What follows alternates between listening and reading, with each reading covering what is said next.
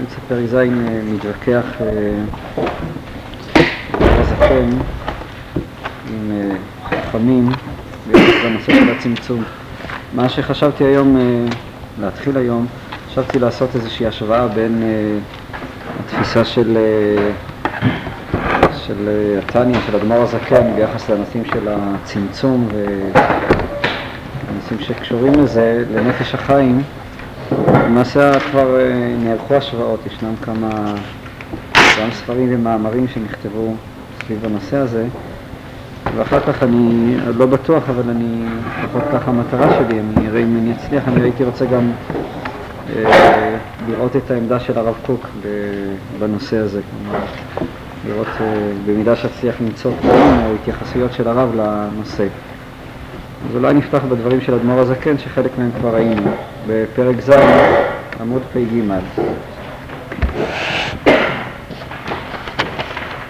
והנה מכאן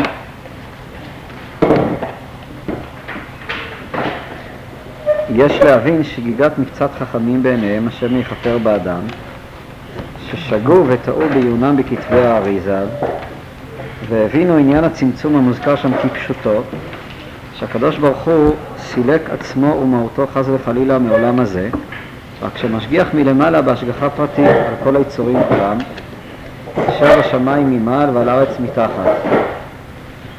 והנה מלבד שאי אפשר כלל לומר עניין הצמצום כפשוטו שהוא ממקרה הגוף על הקדוש ברוך הוא הנבדל מהם ריבו ריבות הבדלות עד אין קץ, אך גם זאת לא בדעת ידברו.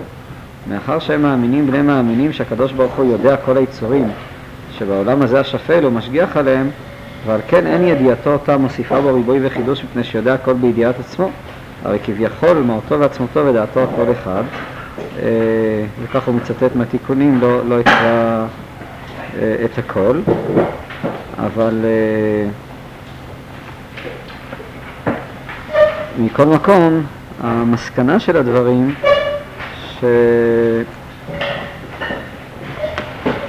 שכיוון שהקדוש ברוך הוא יודע את הכל בידיעת עצמו, הדבר הזה אה, סותר את המושג של הצמצום כפשוטו, תכף אה, נראה באיזה אופן.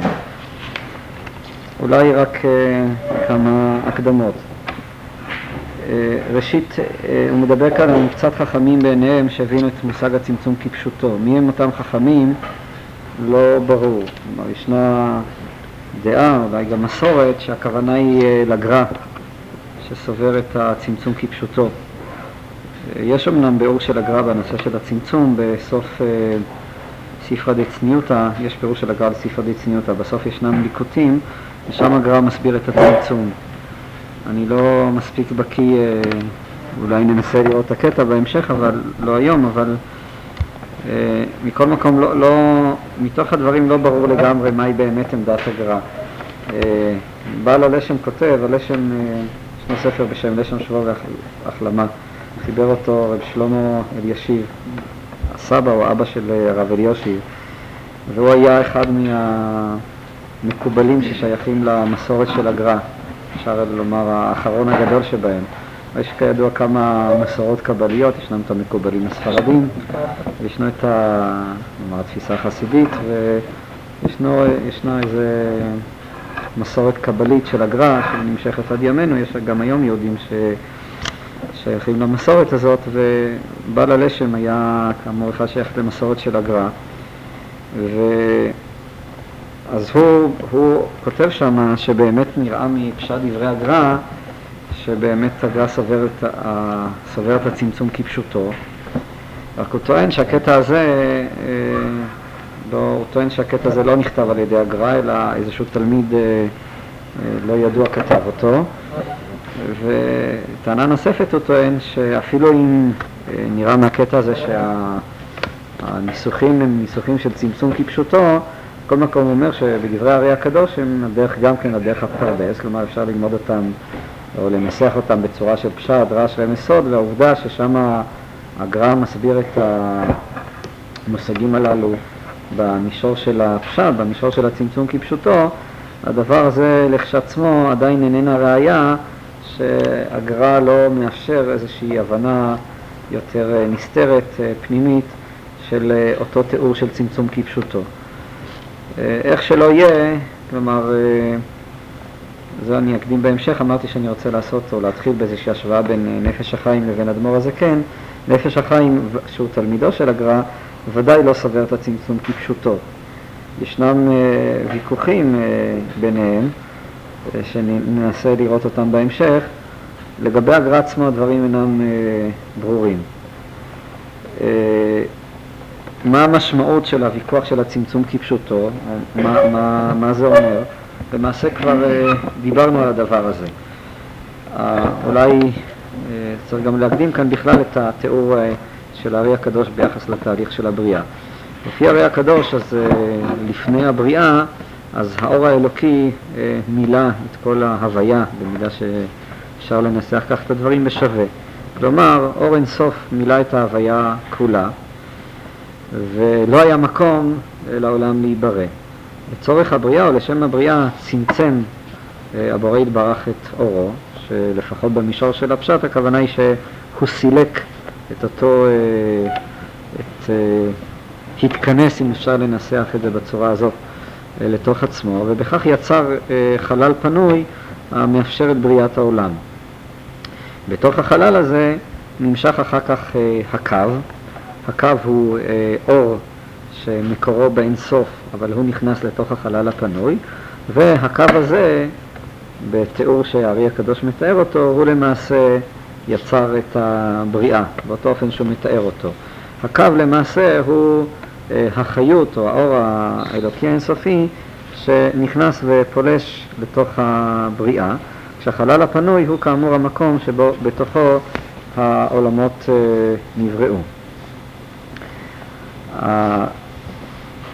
המשמעות של הדיון בשאלה אם הצמצום כפשוטו או לא, היא אותה משמעות שכבר דנו בה.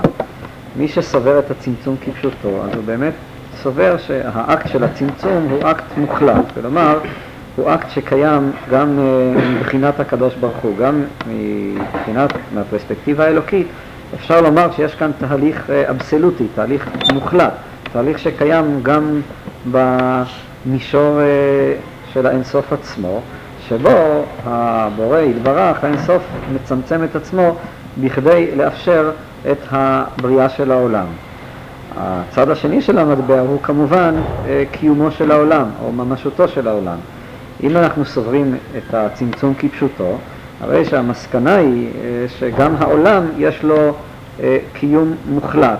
הקיום של העולם הוא קיום ממשי גם, אם ננסח את זה בצורה כזאת, העולם קיים גם מבחינת הקדוש ברוך הוא, גם מהפרספקטיבה האלוקית. נכון שהבורא יתברך שולט בעולם, הוא יכול אה, להעלים אותו, לאפס אותו, אה, לגרום לו שלא יהיה קיים בלי שום בעיות, הוא שולט בשליטה מוחלטת ללא מיצרים, ללא מיצרים, אבל עדיין העולם קיים אה, קיום עצמאי, הוא קיים קיום בפני עצמו, קיום, כפי שאמרתי, קיום מוחלט, אבסולוטי. זה נאמר המשמעות של המושג של הצמצום כפשוטו. הדבר הזה הוא, אה, אה, הוא בעל משמעות, כלומר הוויכוח הוא לא, הוא לא נמצא רק במישור הפילוסופי או התיאולוגי, אלא הוא ויכוח הרבה יותר אה, חריף. הוא למעשה נוגע לכל עבודת השם, לכל התפיסה הדתית, לכל ההבנה של הזיקה או של היחס בין הקדוש ברוך הוא, אה, בין הבורא לבין העולם. כבר במשפטים שקראנו אנחנו רואים שלמעשה אדמו"ר הזקן מיד אה, אה, תופס, או כשהוא מזכיר את העניין של הצמצום, הוא מיד מחזיר את זה לנושא של ההשגחה. כך גם אה, בהתחלה בשער ייחוד והאמונה, שהוא דיבר על העניין של אה, אין עוד מלבדו, גם כן אה, ייחס את הדבר הזה, מיד צירף אותו לעניין של ההשגחה. המשמעות כאן, כפי שאמרתי, איננה רק בשאלה, נאמר, ההיסטורית, איך העולם נברא, אלא אה, מהי הזיקה, מה הקשר בין הקדוש ברוך הוא לבין העולם. מי שסובר את הצמצום כפשוטו, אז הוא סובר שהקדוש ברוך הוא אה, נמצא מחוץ לעולם, כשם שהעולם נמצא מחוץ לקדוש ברוך הוא. ההשגחה אה, שהקדוש ברוך הוא משגיח ושולט בעולם היא השגחה מלמעלה, כפי שזה מנוסח כאן. כלומר, הוא רק משגיח מלמעלה בהשגחה פרטית על כל היצורים כולם. זה כמובן, כפי שהדברים הללו כבר הזכרנו ודיברנו עליהם, זה יוצר כמובן איזושהי תפיסה של אה, אה, יחס חיצוני בין הקדוש ברוך הוא לבין העולם, לבין האדם. למשל, בעבודת השם, אז האדם נתבע אה, לעבוד את הבורא כישות שמחוצה לו, כישות שנמצאת אה, לעולם מבחוץ, וזה אומר באיזשהו מקום שתמיד יהיה משהו שגם אם הוא יזדהה עם מה שהוא עושה, אבל עדיין הוא צריך באיזשהו מקום לחרוג מעצמו בשביל אה, לעבוד את הבורא, בשביל לשעבד את עצמו אה, לקדוש ברוך הוא. עצם העמדה הזאת, הפוזיציה הזאת של בורא מחוץ לעולם, היא עצמה יוצרת מושג של עבודה שאפשר להגדיר אותו שיש בו איזה צד אה, של ניכור. כלומר, עצם העובדה שהקדוש ברוך הוא מצד אחד ואני נמצא מצד אחר, אני יכול להשתעבד, להתכופף וכולי, אבל לעולם זה לא יכול להיות אה, אני עצמי, באיזה נקודה שזה לא יהיה, משום שהבורא והאני הם למעשה שתי אה, ישויות אה, שונות, נפרדות, אה, נמצאות אחת מחוץ על השנייה, במובן המוחלט, במובן האבסולוטי של המילה. כלומר, יש כאן באיזשהו מקום הנצחה של עמדה שאפשר להגדיר אותה כעמדה שיש בה, אם נשתמש במונחים מודרניים, עמדה מנוכרת בצד מסוים. כמובן שהתפיסה הזאת היא מנוגדת לעמדה החסידית. הרי כל השאיפה החסידית היא להגיע למצב כזה שבו האדם יעבוד את, יעבוד את הקדוש ברוך הוא מתוך uh, הזדהות מלאה. והדבר הזה הוא לא אפשרי, נאמר, על, על הבסיס של המחשב של הצמצום כפשוטו. כלומר, החסיד בעצם רוצה להגיע למצב שהוא עצמו יהיה uh, חלק מהמציאות האלוקית, ובמובן מסוים כל תנועה בכיוון האלוקים היא גם תנועה בכיוון לעצמו, או גם במישור ההפוך, כל תנועה בכיוון לעצמו היא גם תנועה בכיוון לקדוש ברוך הוא. אה, תפיסה של צמצום כפשוטו, כפי שאמרתי, היא באיזשהו מקום מנציחה את אותו צד של שניות, של ניכור, אה, ש, ש, ש, אה, שקיים בעולם, והיא תופסת את זה במישור המוחלט, לא במישור היחסי, אלא במישור המוחלט. במובן הזה, אה, אה, הוויכוח העיקרי, אם אפשר לומר, ככה רב חיים לפחות מציג את זה בנפש החיים, בין החסידות לבין אה, המתנגדות, היא בדיוק בנקודה הזאת. כלומר, לפי החסידות עבודת השם בעצם עיקרה ומטרתה היא להגיע לתוך אותה הכרה, אבל זאת לא רק הכרה, זה שינוי פסיכולוגי, זה שינוי אה, אה, פנימי, שינוי תודעתי, שבו האדם לא תופס את עצמו, או הייתי מנסח את זה בצורה יותר חריפה, הוא לא קיים כישות אה, עצמאית, הוא לא קיים לעצמו, אלא הוא חלק מהרצון האלוקי, וכל עבודתו של האדם היא למעשה סביב נקודה אחת, סביב הדבר הזה. כלומר, סביב, ה, ה, הייתי אומר, הביטול של אותה תודעה שבה הוא תופס את עצמו כמקור לעצמו, כישות לעצמה, כאינטרס לעצמו וכן הלאה. ועוד שהמתנגדות, רב חיים לפחות אה, ככה מנסח את הדברים, הוא טוען שהעבודה הזאת לא רק שהיא לא נדרשת מהאדם, אלא היא אסורה לאדם. משום שכל המושג של תורה ומצוות, כל הבסיס של התפיסה של תורה ומצוות, הוא למעשה מבוסס דווקא על התפיסה המנוכרת. על אותה תפיסה שאומרת, ישנו אלוקים שמצווה אותי, את האני, לעבוד אותו. אבל עצם המושג של ציווי, במובן הזה שעליו אנחנו מדברים, הוא עצמו מנוגד ל, ל, ל, לעמדה של האחדות, לאותה עמדה שבו באיזשהו מקום, שבא באיזשהו מקום, אדם רוצה לתפוס את עצמו כחלק מהרצון האלוקי. הרי ברגע שאתה תופס את עצמך כחלק מהרצון האלוקי, אז בעצם אומרים לך שאם אמנם מימשת את המטרה, אז, אז אתה יכול לפעול מתוך רצונך, משום שרצונך הוא גם רצון השם, באותה מידה שאומנם מימשת את הדבר הזה.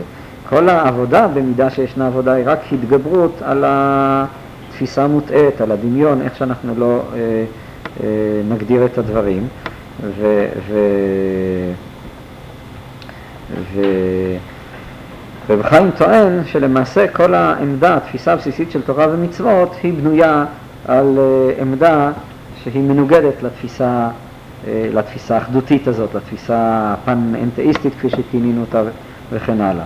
זה, זה הוויכוח, וזה ויכוח שהוא מאוד בולט, זה, כלומר זה יוצר אופי אחר של אדם, של עובד השם, של דבקות, זה למעשה אפשר לומר חוצה את, uh, את המערכת כולה, החל בתחום הפסיכולוגי וכלה בתחום ה... ממש אה, בתחומים העמוקים ביותר של עבודת השם, של הקיום האנושי, הקיום הדתי, אפילו החברתי וכן הלאה. מה ההבדל בין רב חיים לטיפול בפשוטו? מה אתה אומר? אני רוצה, זה הנושא שאני רוצה ללמוד. בינתיים אני, עיקר הוויכוח באמת לא נטוש סביב, אני חושב, השאלה של הצמצום. אה, כלומר, אה, מבחינה, אה, הייתי אומר, מבחינה פילוסופית או תיאולוגית, אז העמדות הן לא כל כך, יש ביניהם הבדלים ואני אנסה לנתח אותם, אבל אין כאן, אין, המרחק הוא לא כל כך גדול. המרחק באמת בא לידי ביטוי במסקנות שאנחנו מסיקים מתוך הדבר הזה. כלומר, לפי אדמו"ר הזקן, בעצם האדם צריך לסגל לו את הפרספקטיבה האמיתית, המוחלטת, ויותר מזה, כל פרספקטיבה אחרת היא למעשה מוגדרת כחטא או כחוסר קדושה, בעוד שלפי רב חיים, אה, הייתי אומר, הסתכלות מהפרספקטיבה הזאת היא למעשה הרס התורה, אם ננסח את זה באופן הקוטבי ביותר. בבקשה. מי שסובר צמצום כפשוטו, צמצום במה? הרי ודאי לא סובר צמצום במקום. צמצום במה? זאת הטענה שאדמו"ר הזקן, אחת הטענות שהוא טוען, אבל הצמצום כפשוטו, פירושו זה ודאי לא צמצום במקום, אבל באיזשהו מקום האינסופיות האלוקית היא מסתלקת. אני מתכוון לומר שהעולם עכשיו שהוא קיים, אז הוא קיים כישות עצמאית. אמת, כפי שאמרתי, שהקדוש ברוך הוא שולט בו שליטה מוחלטת, משגיח עליו, אבל הוא לכשעצמו קיים אה, לעצמו באופן אבסולוטי. הקדוש ברוך הוא שולט עליו מבחוץ, הוא יכול אה, להרוס אותו, הוא יכול אה, להנדיף אותו, אבל כקיים, אבל את הכל הוא פועל עליו מבחוץ, הוא משגיח עליו מבחוץ. וזאת היא התפיסה של הצמצום כפשוטו, ככה גם כן ביחס לאני, הדבר הזה נוגע לשאלה של הבחירה למשל. אה, ברור ש, שתפיסה של אה, בחירה במובן המוחלט היא אומרת שהאדם לפחות קיים כקיום חוץ אלוקי, שהאדם הוא מקור לפעולה. ועוד שתפיסה שלא תופסת ככה, אז באיזשהו מקום היא תצטרך להתמודד עם שאלת הבחירה. שהרי אם אין קיום אה, עצמאי מוחלט, גם לא לאדם, לאני האנושי, אז גם אי אפשר לדבר על בחירה במובן של אה, בחירה מוחלטת. בבקשה. יכול להיות שבעצם אה, רב חיים אומר עצם זה שהוויכוח הוא לא על העקרונות האלה, הם מסכימים, אני חושב שגם האדמו"ר הזה כן יסכים שבעצם ביטול האש יכול אולי במידה מסוימת להוביל לערך התורה. אני חושב שאני אומר שעצם זה שניתנה תורה בעולם הזה, זה אולי אני חושב שבעצם אולי בלתי אפשרי לבטל, את העני. זאת אומרת, אני חושב שגם לפי איך שאני מבין, גם רב חיים וגם האדמו"ר הזה כן מסכימים שבמצב החיים ישנו ניכור וישנו חיוב לקיום מצוות. ובמצב של, של, של ביטול האני, אז uh, באמת אין יקרו, ובמידה מסוימת גם המצוות, לא יודע אם התורה במידה מסוימת מאבדות את משמעותן, או חלק ממשמעותן. השאלה אם הוא או מבחינה טקטית, אבל זה לא נראה לי, אבל מבחינה זאת הנפש שלך מבין שזה בלתי אפשרי, ולכן הוא לא, הוא לא מקבל את הגישה הזאת. אני חושב, ש... נכון שהוא טוען שזה בלתי אפשרי, אבל אני חושב שהטענה יותר מרחיקת לכת, הוא טוען שזה אסור. כלומר, השאלה היא אה, מה האידיאל שמה שמציבים לאדם, מה המטרה של העבודה של האדם. לפי אדמו"ר הזקן זאתי המטרה. אה, אם היא ניתנת למימוש שלם, מוחלט או לא, זאת שאלה נוספת. אבל מכל מקום, זה בעצם עבודת השם. עבודת השם פירושה, העבודה הזאת, לפחות אה, בחצי הראשון של העבודה של ביטול היש, שפירושה למעשה אותה התגברות על האשליה, שיש לי קיום עצמאי, או על הדמיון, איך שלא נקרא לדבר הזה. זה האידיאל, זאת היא המטרה, וגם ככה הקדושה מוגדרת. כלומר, מהי, מהי פעולה שנעשית מתוך קדושה? פעולה שנעשית מתוך קדושה היא פעולה שנעשית מתוך התודעה הזאת שלא אני הוא זה שפועל, אלא הבורא יתברך הוא זה שפועל דרכי. וזאת היא המטרה. בעוד שלפי נפש החיים המטרה הזאת היא, היא, היא, אה, היא לא...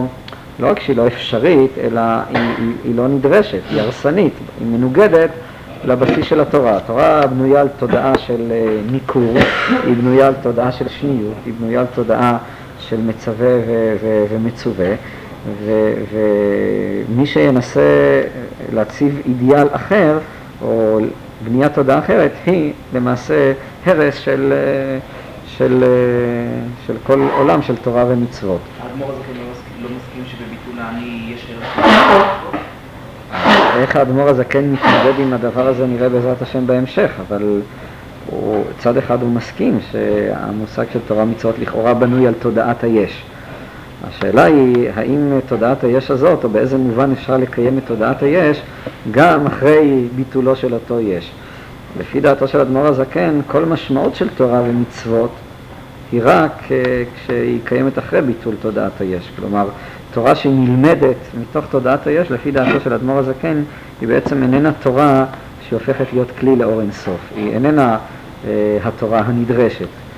אבל שוב, זה, זה שייך גם מישורים יותר נמוכים. Uh, החסידים מציגים את עיקר המטרה, להגיע דרך המצוות לדבקות, שהמטרה היא הדבקות, בעוד שנפש החיים נלחם נגד העמדה הזאת.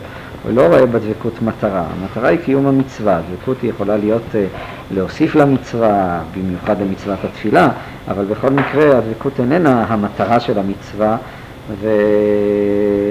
והיא ודאי לא תנאי לקיומה, והמצווה לא נמדדת בהכרח לפי השאלה האם, האם הגעתי למצווה, האם המצווה הזאת הביאה אותי לדבקות או לא הביאה אותי לדבקות. מה? איך נפש החיים עובד? ראשית כל זה נמדד לפי השאלה אם עשית את זה לפי הפרטים והדקדוקים בשולחן ערוך או לא. זה... חיצוני קצת או לא זה כבר שאלה אחרת, אבל בדיוק זאת היא הנקודה שהוא, אה, שהוא רוצה להדגיש אותה או להבליט אותה ביחס ללימוד תורה. אז לימוד תורה הוא לא פונקציה של השאלה אם זה הביא אותך לדבקות או לא, אלא השאלה אם הבנת את התוספות או לא. אם הבנת את התוספות, קיימת לימוד, אה, את מצוות לימוד תורה. ויותר מזה, טוב, יש כאן, זה למעשה חוצה את המערכת כולה, הוויכוח בין החסידות למתנגדות הוא ויכוח מאוד uh, מהותי. היום התחומים היטשטשו, זה משום שהחסידים הם לא חסידים והמתנגדים הם לא מתנגדים, אבל יש כאן בעצם uh, ויכוח שהוא בצד מסוים ממש uh, בוטה, ממש uh, חריף. טוב, אבל זה כבר uh, יותר פרטים שאולי ניכנס אליהם בהמשך. בבקשה. שוב לגבי העניין של הצמצום כפשוטו, אז עדיין כשאומרים ש...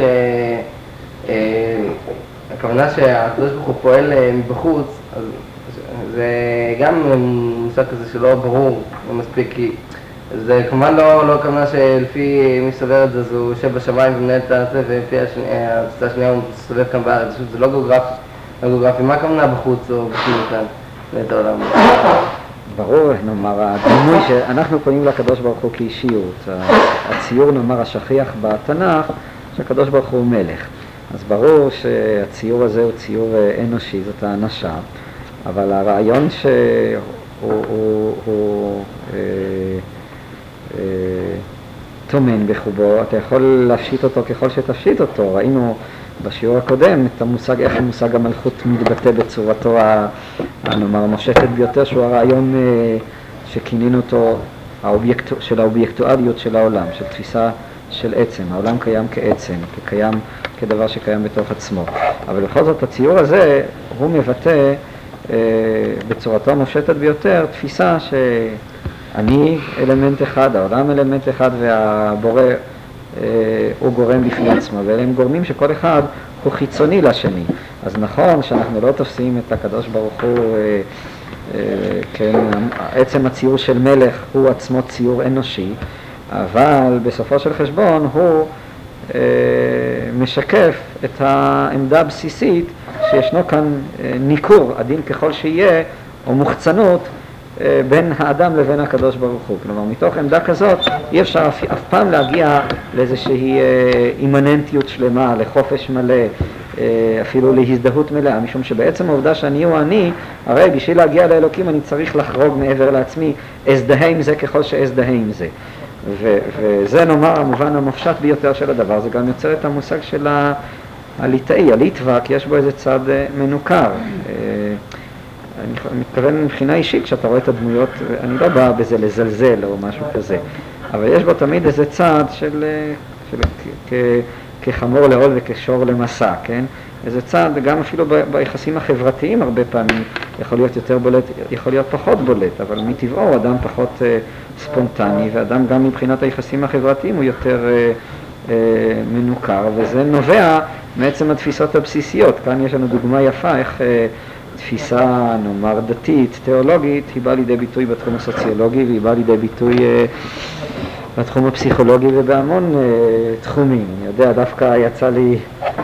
אה, יש לי איזה שיעור על תנועת המוסר, אז ישב שם בשיעור הזה בחור, ואז הוא אומר שהוא נכד אה, או של אה, מעריל בלוך או, או נין, אני לא יודע, והוא סיפר שאיך שאימא שלו סיפרה, שבעצם הוא התכוון, אני, אני לא מזדהה עם זה, אבל הוא תיאר את זה לגנות, רצה לגנות בזה, שבעצם אימא שלו סיפרה שהם אף פעם לא ראו את אבא שלהם בנעלי בית, תמיד הוא היה ככה מכופתר ומצוחצח, והיה איזה מין יחס מאוד... אה, הוא אמר את זה בשם אימו כאיזה ביטוי של גנאי, כלומר לא היה איזה מין אבהות במובן הפשוט, הספונטני או משהו כזה. אבל זה, שוב, תנועת המוסר במובן הזה לפחות היא חלק מהמתנגדות, זה נושא בפני עצמו. השאלה אם? ההתנגדות היא צמחה מתוך הרקע הדתי או. אז יכול להיות שרקע דתי מסוים צמח דווקא מתוך צורה צורה מסוימת של חיים. זה, זאת שאלה שאפשר לשאול אותה בכל התחומים כולם. אני מסכים איתך, לא, אבל זאת כבר שאלה, לפי, אתה גורר אותי לתחום שלא רציתי לדון. לפי דעתי לא שאלה רלוונטית, כלומר השאלה מה קדם למה, האם העמדה הדתית היא תוצאה של איזה, אה, נאמר, אה, איזושהי, איזושהי אה, אופי פסיכולוגי או הוויה סוציולוגית או בדיוק ההפך, זאת שאלה שאפשר לדון בה ואני חושב שדברים כאלה הם, הם לא מתרחשים, אין כאן איזה תרנגולת שקדמה לביצה או ההפך, אלא יש כאן טוטליות שלמה, כלומר אתה יכול לנתח את זה אה, בהמון תחומים. יש למשל, אחד הדברים שתמיד ככה מעניין לבחון אותם, אה, תמיד אתה רואה אה, קשר בין התפיסה הדתית של האדם, האישיות שלו והצורה שבה למשל הוא לומד גמרא. אני יכול, אפשר לנתח את זה ממש בקלות, כשאתה לוקח את התפיסה הבריסקאית. אין ספק שיש איזה, העמדה הדתית הבריסקאית היא באה לידי ביטוי בצורת הלימוד הבריסקאית, שהיא נוטה להגדרות ולא להסביר, והיא גם נובעת מאיזו תפיסה, מאיזו אה, אה, אישיות אינטלקטואלית, שמעצם הגדרתה, טוב, אפשר להרחיב יותר את הדיבור, צריכה תמיד לגשת ל, לנקוט בעמדות כזה, וזה גם נובע מאיזו תפיסה דתית מסוימת. כך ש... אבל אני רוצה שתבין, אני לא מתכוון בזה לבוא ולהפוך את העמדות הדתיות. למותנות על ידי פסיכולוגיה או על ידי סוציולוגיה או משהו כזה, ובזה לערער על האמת שבהם. אני חושב, איך שאני תופס את זה, האור האלוקי או ההוויה האלוקית היא מתגלית בכל מיני צורות, היא לובשת צורה, פושטת צורה, היא מופיעה בהמון גוונים, בהמון אפשרויות. עכשיו האפשרויות הל- הללו הן אפשרויות בדרך כלל טוטליות, כלומר הן שייכות, הן חוצות את המישורים כולם, הן מתחילות בהשקפה הדתית, איך אני מתפלל, מה פירושה של עבודת השם, ומסתיימות באופי פסיכולוגי מסוים. אבל אני לא חושב שאפשר לדבר שאחד הוא גרם לשני, אחד הוא תוצאה של השני. הרי תמיד רוצים לנגח אה, ולומר, ש... כן, להפוך את העמדה הדתית ליחסית, בטענה שזה בעצם היא איזה מין פרויקציה פסיכולוגית ש... או, או, או סוציולוגית או משהו כזה. אז רב צודי כבר אמר, באחד המקומות הוא כותב, שבעצם העבודה הזרה של כל עם ועם היא משקפת את מהותו, כן? אז אתה יכול להגיד שזה פרויקציה של המצב הסוציאלי של אותו עם וכן הלאה, אבל זה לא נכון, משום שיש כאן איזושהי אה, מעגל כזה ש, שאני לא חושב שאפשר לדבר עליו שיש בו איזושהי התחלה או איזשהו, איזשהו סוף, זאת אומרת, זה מין טוטליות שלמה, שהחלקים שלה מתבהרים כל אחד מתוך השני, ו, ואתה לא יכול לדבר כאן במישור הזה שאחד הוא סיבה והשני הוא מסובב או תוצאה שלו. זה יפגע בממד האמת שבדבר, אם אני אגיד שהבריסקאי, היהדות של הבריסקאי נראית ככה בגלל מאפיינים פסיכולוגיים מסוימים, זאת אומרת אם אני אגיד אם אתה תגיד- היא תוצאה, זה פוגם במשהו בדת שלי. אני חושב שכן, אם אתה תבוא ותאמר שהעמדה כאן, איך שאדמו"ר הזקן מסביר את הצמצום כפשוטו, או שרב חיים מסביר את הצמצום כפשוטו, זה משום האופי הפסיכולוגי, האופי הליטאי שיש לו, אני חושב שלפחות בצורה הפשטנית של הדברים זה ודאי פוגם, משום שאז הדיון כבר איננו דיון אה, בשאלת האמת ומה הפרשנות האמיתית, או מהו האופן שבו אלוקים מופיע בעולם, זה תוצאה של אה, האופי שיש לו לאותו בן אדם. בן אדם מנוכר, אז אה, גם יתפוס את ה... את ה, גם המטאפיזיקה שלו תיראה באופן מסוים. ודאי שהדבר הזה מערער על עצם האמינות של, של, של המטאפיזיקה או, או של התיאולוגיה או משהו כזה. אז לכן אני חושב, לפחות אה, בצורה הפשוטה של הדברים, אני לא מקבל את זה. זאת אומרת, אה, אני מקבל את זה שישנו יחס, אבל היחס הזה זה טוטליות שלמה, וזה דבר, אחד הדברים היפים ביותר לבחון אה, דברים כאלה. אתה באמת רואה, כשאתה בוחן אדם, או אתה בוחן חברה, אתה באמת רואה את הטוטליות שיש בעניין. כלומר, איך כל המערכת הזאת היא מערכת העמדה החרדית למשל. אתה יכול לנתח יפה איך העמדה החרדית, שהיא תפיסה דתית, היא גם איזה עמדה חברתית מסוימת, והיא גם אה, אה, יוצרת איזו פסיכולוגיה מסוימת וכולי. טוען שזה, שגם כל פעם שהוא מנהל את הדלת הוא היה רץ חזרה לבדוק עוד שלוש פעמים, ובאמת אמונה כדי, שהוא עצמו אמר לו שזה חלק מהאופי שלו.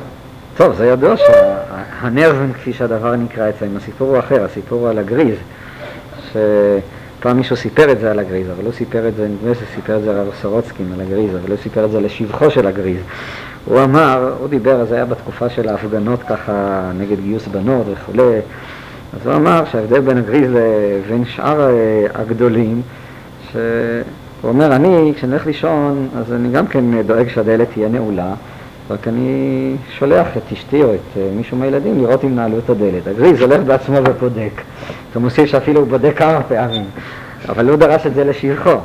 והברסלבר הוא בכוונה משאיר את זה פתוח, זה מה ש... להראות את מידת הביטוחן. זה, כן, אז אתה יכול לבוא ולומר שזו תוצאה של עצבנות, כן, סגרת את הדלת, הלכת החוצה ופתאום אתה עוד פעם חוזר, הוא יודע שהוא סגר, אבל בכל זאת הוא רוצה להיות בטוח, אתה מבין, זה איזה מין רצון לתפוס מוחלטיות מוחצנת, שהיא עצמה יוצרת את אותה עצבנות, את אותה נרביות, והיא משתלבת לחלוטין באיזה אופי דתי מסוים, נגיד.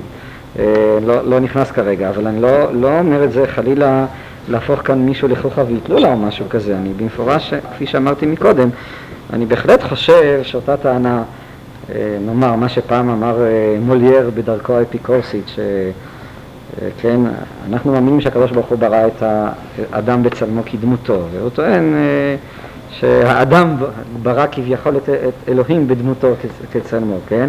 זאת אומרת, האלוהים של יצורים אחרים ודאי נראה בצורה שלהם.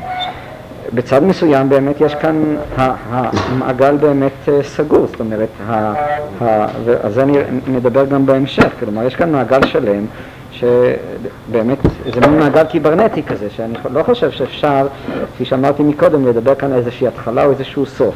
האופי הפסיכולוגי הוא ודאי תוצאה של העיצוב והתפיסה הדתית, אבל גם ההפך הוא הנכון, וזה בעצם טוטליות אחת שלמה, שהיא אופן שבו הקדוש ברוך הוא מתגלה בעולם, אופן שבו הקדוש ברוך הוא, אפשרות נאמר איך אה, לעבוד את השם, איך להתקרב לקדוש ברוך הוא. וזה לפחות לפי דעתי מה שמאפשר במסגרת של תפיסה כזאת אה, לא לערער ולתפוס את הדברים כאיזה שהם דברים יחסיים, מותנים או משהו מעין זה. אם ככה דברים, מה יכול לגרום לפלנטניה לסבור ככה על צמצום ורחיים, אין סברות, זה, זה רק אפשרויות אפריוריות שמקיימים, זה לא, זה לא איך, איך אני מרגיש שזה אמת, זה איך יודע. אתה יכול לשאול איך בכלל, נאמר, יש לך ויכוח בגמרא, כן, בין ראשונים, בין אחרונים, בין התוספות לבין הרשב"א, בין הרשב"א לבין הרמב"ם, איך זה נוצר? האם אתה יכול להעמיד את הוויכוח הזה כאיזה ויכוח באמת אובייקטיבי, דהיינו, אותם מקורות עמדו לפניהם, ובכל זאת זה פירש והכריע ככה וזה פירש והכריע אחרת. מאיפה מתחיל הוויכוח הזה? האם הרמב"ם היה פחות חכם מהתוספות, או התוספות היו אה, פחות חכמים מהרמב"ם?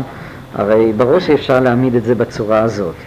אז איך הדבר הזה נוצר, ומה המקום אם ככה בכלל של הדיון האובייקטיבי? האם זה באמת נובע...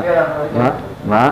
לפי הרמב"ם זה כן ככה, הרמב"ם הרי טוען שמדבקות באמת נוצרו בגלל שאנשים פחות חכמים, זאת אומרת פחות שימשו, פחות, אה, אה, זה מה שהוא טוען, שבאמת יש הרי שכל, יש לפי דעת הרמב"ם, יש רק שכל אחד. כן, אבל אנחנו לא מדברים עכשיו על השכל המוחלט, עכשיו אנחנו מדברים על השכל היחסי.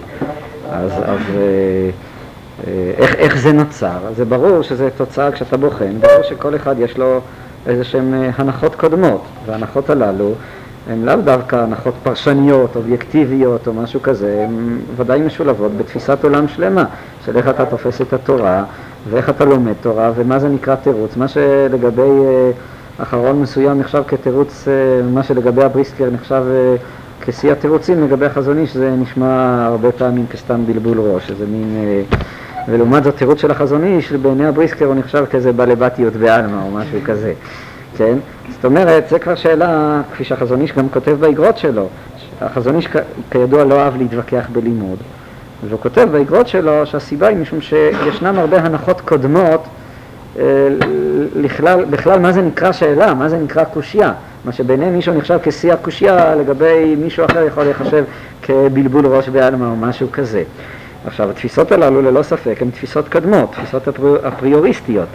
עכשיו, ברור שהן גם לא נוצרות מתוך איזה, שכל אחד יצר את זה מתוך הקרה שלו.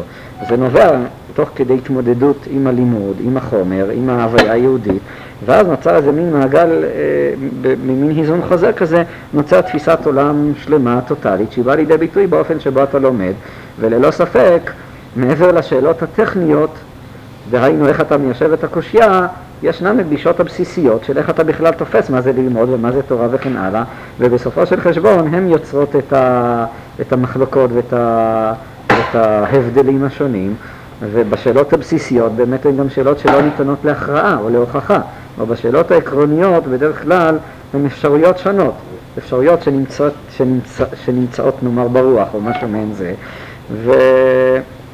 והן לא ניתנות להכרעה, ואתה יכול אה, ללמוד כמו בריסקר, יכול ללמוד כמו חזונישניק, יכול ללמוד אה, בסגנון שלישי, להגיע למסקנות שונות, ו... אבל כפי שאמרתי, אלה שאלות שאינן ניתנות אה, להכרעה חיצונית, משום שהן תלויות בתפיסה הבסיסית, מה זה קושייה, מה זה תירוץ, מה זה הוכחה, מה זה לא הוכחה, מה זה סברה, מה זה לא סברה, מה שלגבי אחד זה שיא הסברה, לגבי השני זה שטות גמורה או משהו כזה. אבל ישנם דוגמאות כאלה, אני לפעמים, אה, אתה יכול אפילו להיתקל בזה. ו... ו...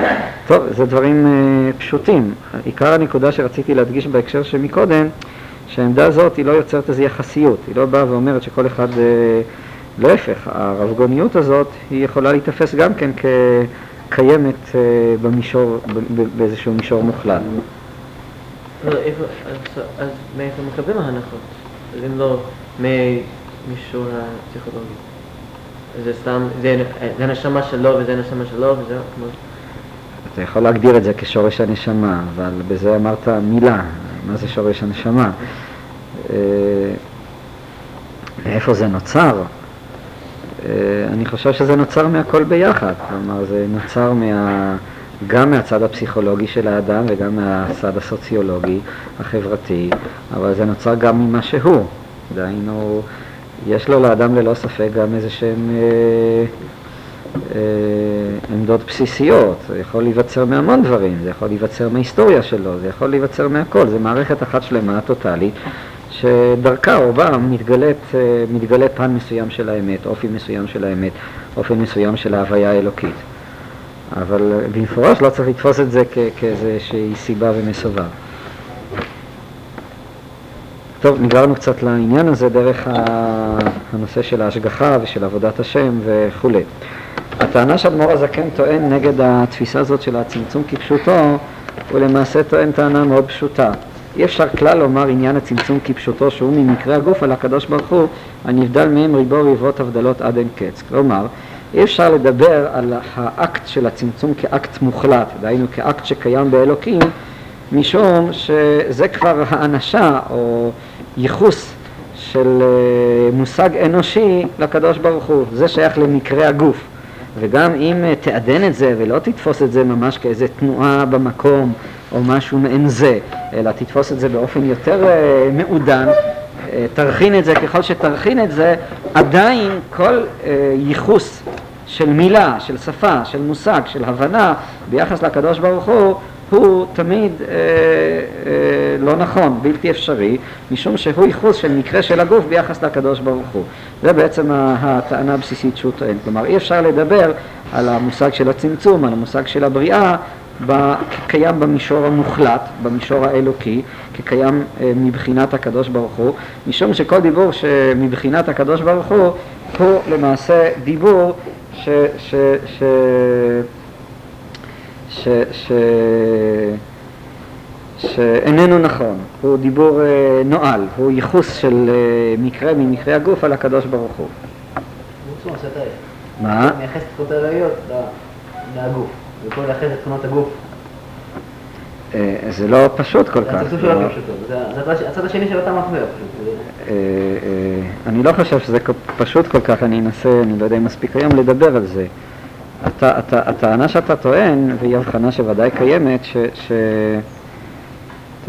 של חשבון גם האמירה הזאת עצמה היא כאילו נופלת על עצמה.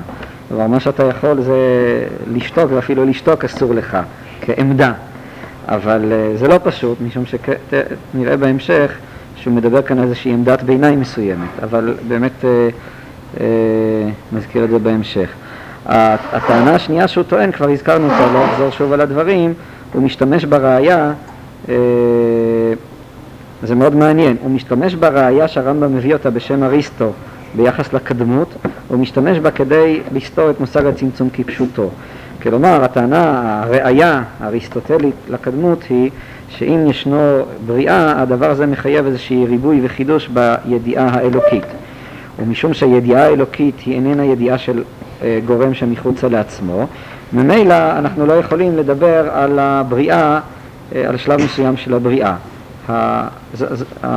הדבר הזה מביא את אריסטו בדרכי החשיבה שלו לתפיסה של הקדמות. האדמו"ר הזקן לוקח, לוקח את אותה ראייה שמקורה ברור, הוא מזכיר כאן במפורש את הרמב"ם, אבל בזה הוא רוצה אה, לא להוכיח את הקדמות, אלא להוכיח את הצמצום שלו כפשוטו. כלומר, בצד מסוים זה קדמות, אבל קדמות במובן הרבה יותר אה, מעודן שלה. כלומר, האקט של הבריאה, של הצמצום, אי אפשר לדבר עליו כאקט היסטורי מוחלט, ממשי וכולי, משום שהדבר הזה מחייב ריבוי אה, בידיעה האלוקית שהיא חלק מעצמותו. אה, זה קצת דיברנו ואולי נמשיך ונדבר על זה גם אה, בהמשך. אלה מכל מקום ההוכחות או הראיות שהאדמו"ר הזה כן מביא כדי לסתור את עמדת הצמצום כפשוטו.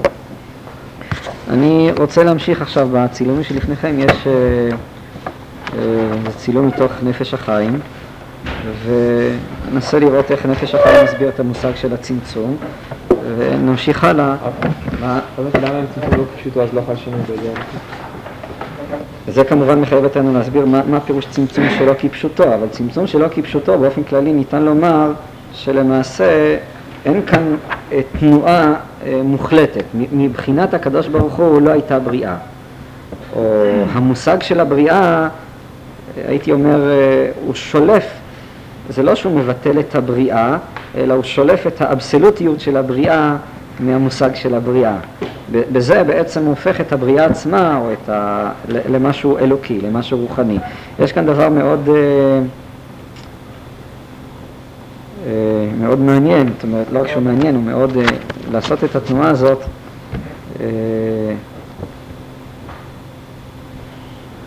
אני, אני קצת שוקל בדעתי עד כמה ככה להתגלגל החוצה לדברים אחרים כדי להמחיש את העניין הזה. טוב, אנחנו נמשיך נמצא כבר את ההזדמנות איך להסביר את זה בדיוק, אה, זאת אומרת, מידת האפשר.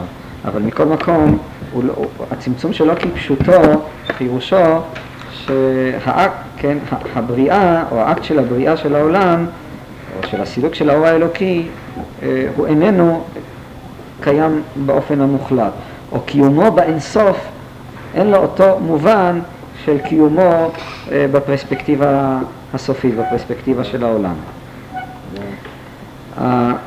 כפי שאמרתי, אני רוצה כרגע קצת בדילוגים לראות את הדברים של אה, נפש החיים.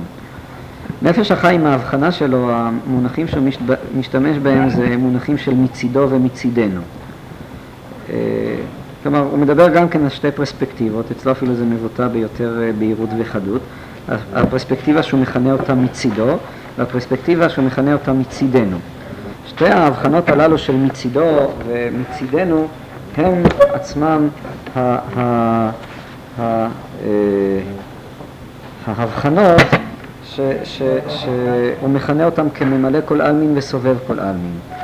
אולי אה, אזכיר את זה גם כן, משום שהדבר הזה גם כן קשור כאן אה, לנושא. הביטוי עצמו, ממלא כל עלמין, סובב כל עלמין, מקומו בתיקוני הזוהר, שם נאמר על הקדוש ברוך הוא שהוא ממלא כל עלמין וסובב כל עלמין. לפי האדמו"ר הזקן, הביטוי של ממלא כל עלמין, זאתי הפרספקטיבה שהוא מכנה אותה כפרספקטיבה של מצידו. כלומר, אקרא אה, אולי כמה משפטים מתוך פרק ד', והעניין כי ודאי האמת שמצידו יתברך גם אתה, אחר שזה לא מופיע בצילום שלפניכם, זה פרק ד', שמצידו יתברך גם אתה, אחר שברא וחידש העולמות ברצונו, הוא ממלא כל העולמות והמקומות והבריות כולם בשיווי גמור ואחדות פשוט. ואין עוד מלבדו כמשמעו ממש, כמו שכתבתי לאל וכולי. וכמו שתיקנו לנו קדמוננו ז"ל, לומר קודם התפילה אתה הוא עד שלא נברא העולם, אתה הוא מי שנברא העולם. הוא משתמש ממש באותם אה, פסוקים המקורות שאדמו"ר הזקן משתמש בהם. התיאוריות שלא נברא העולם, אדמו"ר הזקן גם כן מזכיר. רוצה לומר, אף שכבר נבראו העולמות ברצונו הפשוט יתברך, עם כל זה אין שום שינוי והתחדשות חס וחלילה, ולא שום חציצה מחמתם בעצמות אחדותו הפשוט. והוא הוא גם עתה כקודם הבריאה, שהיה הכל מלא עצמות אין סוף ברוך הוא, גם במקום שעומדים העולמות עתה. זאתי הבחינה של ממלא כל עלמין. הבחינה של סובב כל עלמין היא הבחינה של מבחינתנו.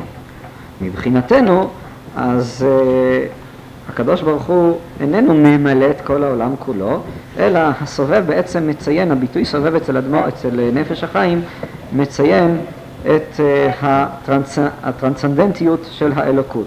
סובב במובן שהוא נמצא מסביב, שהוא נמצא מבחוץ, שהוא לא ממלא את הכל, אלא הוא נמצא מבחוץ. הבחינה הזאת, הפרספקטיבה הזאת, היא הפרספקטיבה אה, של אה, הסובב. והיינו שמצידו יתברך נקרא בבחינת ממלא כל העלמין, ומצידנו כפי אשר נצטווינו בתורת הקודש בעניין הנהגותינו בתורה ובמצוות, וכפי השגתנו בחוש, כלומר הוא בעצם אה, תוקף את זה משני נקודות. א', הוא אומר ככה תורה ציוותה. התורה ציוותה שנסתכל במשקפיים של הסובב, וכפי השגתנו בחוש, ככה גם כן בנויה את תודעתנו, נקרא יתברך שמו בבחינת סובב כל העלמין. אם כן, אלה הם שתי הבחינות של מבחינתו ומבחינתנו. מה? התניא למעשה משתמש במונחים הללו, אני שאין ויכוח בין אדמו"ר הזקן לנפש החיים, הוויכוח הוא רק ויכוח טרמינולוגי. כלומר, מה אתה קורא ממלא, מה אתה קורא סובב. רצו אולי לתת לזה משמעות מסוימת, שנפש החיים, מתכוון בעיקר, הזכרתי, אה, נכתבו כמה מאמרים, בעיקר הספר של הרב לם, אה, תורה לשמה, יצא בהוצאת מסוד הרב קוק. אה, הוא ספר על נפש החיים, ובתוכו ישנה גם השוואה בין רב חיים לבין התניא. כלומר, נראה די ברור שנפש החיים נכתב מתוך ידיעה של התניא, או לפחות של התורות של אדמו"ר הזקן. ואפילו ישנה מסורת שהוא נכתב כתגובה לתניא. מסורת, אני לא, לא בדקתי עד כמה, מסורת חב"דית, אני לא יודע עד כמה ההיסטוריונים מאמתים אותה או לא. מכל מקום, לא, אבל זה, זה, זה שקוף, בולט לעין. זאת אומרת, רואים הרבה נקודות התייחסות והשקה בין, אה, כלומר, שהדמור, שנפש החיים מתייחס במפורש לדברים של אדמו"ר הזקן. הטענה שנטענה, שהעובדה ש... אה, החיים משתמש בטרמינים הללו באופן מהופך, הרי אין ראייה מתוך הזוהר מה הכוונה, משום שבזוהר כתוב אתה הוא ממלא וסובב, זה הכל, אתה לא יכול לדעת למה כן אה, הכוונה. בזה הוא מתכוון דווקא לעגן את העמדה הלא אימננטית, כלומר בזה שדווקא הבחינה שהיא מבחינתנו, מבחינת הסובב, היא בעצם מציינת, אה, הביטוי מציין את העובדה שהקדוש ברוך הוא נמצא מבחוץ, וזאת היא העמדה שאנחנו קוראים לעבוד לפיה. זה בא לבסס את העובדה שבאמת אנחנו צריכים אה, לעבוד את הבורא יתברך כישות שהיא חיצונית לנו. בעוד שהבחינה של הממלא, גם אם היא תתורגם במובן של הסובב, היא דווקא מציינת את האור האלוקי שחודר לתוך העולמות. נכון שהאור האלוקי שחודר לתוך העולמות מהפרספקטיבה של מצידנו הוא אור שהולך ומתמעט, שיוצר איזושהי היררכיה, שיש בו אה, יותר קדושה ופחות קדושה, אבל מכל מקום עדיין הדבר הזה מציין את האימננטיות, כלומר את הקיום של האלוקות בתוך העולם. בעוד שנפש החיים בעצם שאיפתו היא להדגיש דווקא את המוחצנות ואת התודעה הזאת שהקדוש ברוך הוא, נמצא מחוץ על העולם וכל התודעה של העבודה היא כאמור תודעה שהיא נובעת מצד מסוים, אני מגדיר אותו, משתמש במובן המודרני אה, של המילה אה, מתוך איזו תודעה מנוכרת, ולא מתוך אה, תודעה אחדותית. כך הם רוצים לטעון, אבל נראה בעזרת השם בהמשך שהדברים אינם כל כך אה, פשוטים, משום ש, שהמושגים אינם מקבילים לחלוטין. כלומר, הסובב והממלא אה, של אדמו"ר הזקן, אין כאן איזושהי תקבולת מנוגדת אה, מושלמת בין שני המושגים האלה. אבל אה, אני, כפי שאמרתי, אני רוצה קצת לעבור על חלק מה, אה, מהפרק. אני אקרא אולי בקטע השני, זה משער ג' פרק ז', אה, נפש מנפש החיים. כי באור מילה צמצום כאן אינו לשון סילוק והעתק ממקום למקום, להתכנס, אני קורא ב... איך זה אצלכם בקטע השני. כן. כי ביאור מילת צמצום כאן אינו לשון סילוק והעתק ממקום למקום, להתכנס ולהתחבר עצמו אל עצמו כביכול. כלומר, אין פירושו שהקדוש ברוך הוא מתכנס לתוך עצמו אה, כדי אה, להותיר מקום אה, לאור האלוקי, להמציא מקום פנוי חס וחלילה, כלומר גם הוא בא ואומר חס וחלילה על העמדה הזאת, אלא כעניין, זה עצמו לפי דעתי גם כן ראיה, אני לא חושב שאם הגר"א באמת היה סובר את הצמצום כפשוטו, אז תלמידו רב חיים היה חולק עליו בנקודה כזאת עקרונית והיה מתבטא עליה בצורה כזאת.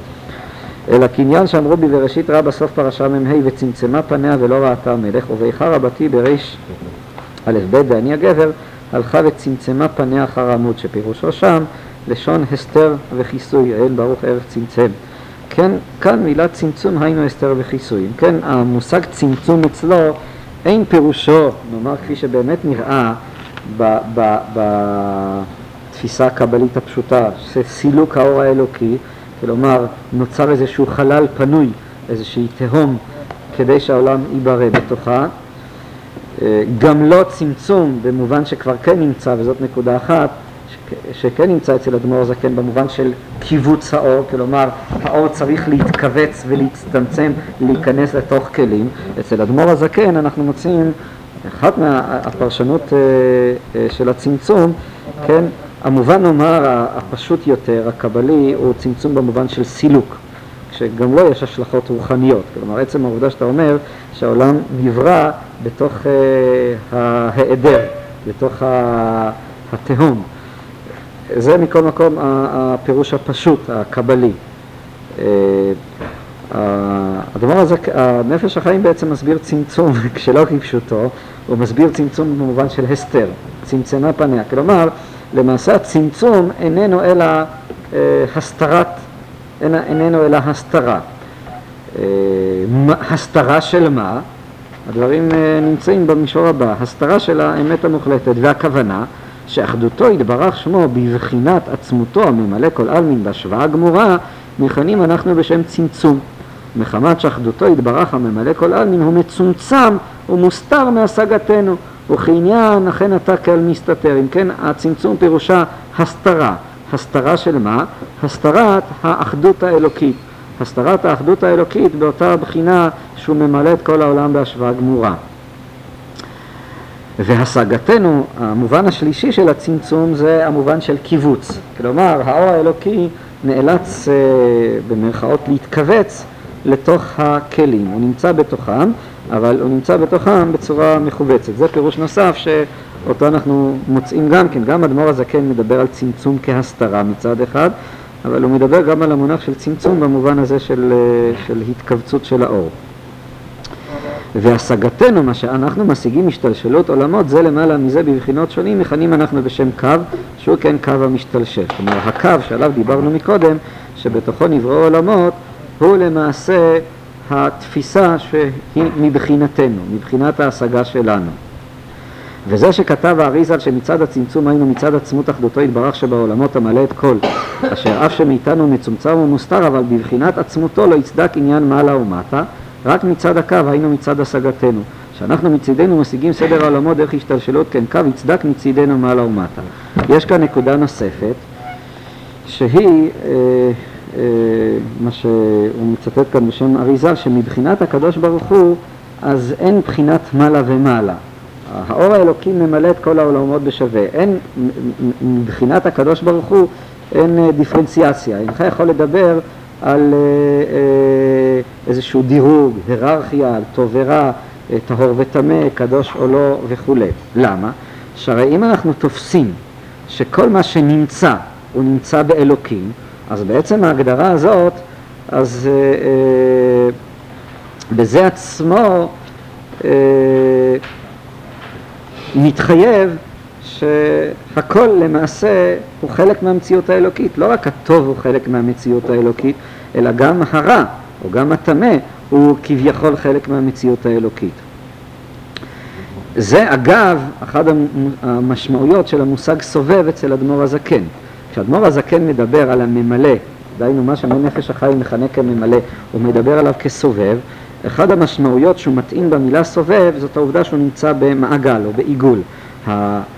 טיבו של אותו אור מבחינתו שהוא נמצא בעיגול. המשמעות של היותו בעיגול פירושה שאין בו היררכיה, שאין בו התחלה ואין בו סוף, אין בו אה, ראש, תוך וסוף כפי שהדבר נמצא במונחים הקבליים, אין בו מעלה, מטה, טמא וטהור וכולי. אה, אולי קצת בשביל אה, להבין קצת יותר את הנקודה הזאת, אז אה,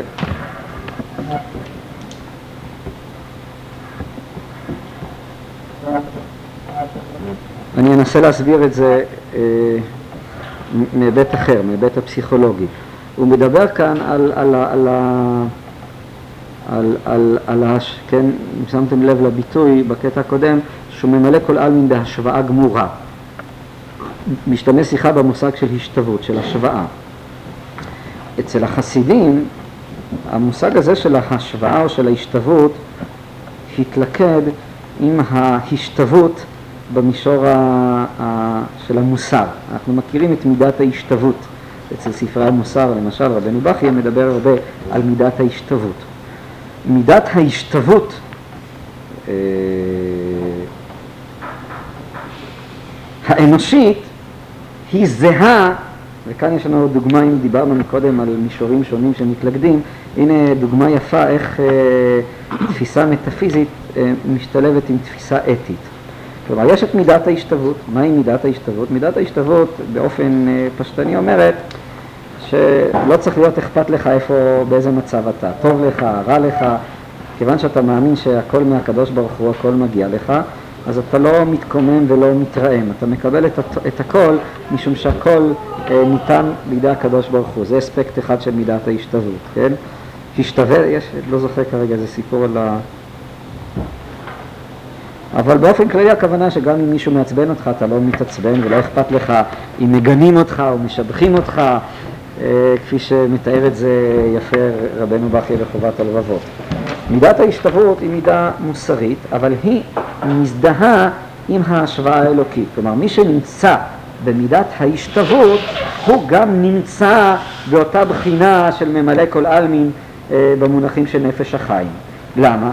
יש כאן נקודה אה, מאוד... אה, אני אנסה אה, להמחיש את זה בצורה קצת אה, דרך פרדוקסים, אה, שכבר אה, עסקנו בהם, אבל אנחנו נתקלים בהם עוד פעם. אה, נאמר ככה, בשביל להיות שמח, אז אתה צריך להיות במצב שלא אכפת לך אם אתה שמח.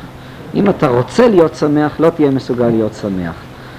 או נגיד בשביל להאמין בקדוש ברוך הוא, אז אתה צריך, ננסח את זה בצורה הכי מחודדת, שלא אכפת לך אם אתה מאמין או לא. כלומר, שתהיה במידת ההשתוות גם ביחס לדבר הזה. אם תהיה במידת ההשתוות גם ביחס לדבר הזה, אז תהיה מסוגל להגיע לאמונה עצמית, לאמונה אמיתית. כל כך למה? משום שכשאדם לא נמצא במידת ההשתוות, הרי הוא בוחן את הדברים מהפרספקטיבה שלו, הוא רוצה את הדבר הזה. הוא מרוויח כאן משהו, זה מביא לו תועלת. באיזשהו מקום זה חוזר, נאמר, לאגו שלו, לאני שלו.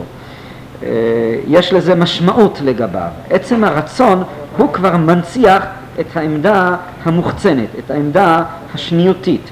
עצם זה שהוא לא נמצא במידת ההשוואה. כשאדם נמצא במידה של השתוות, מידת ההשתוות הזאת היא עצמה מביאה אותו גם למצב עצמותי.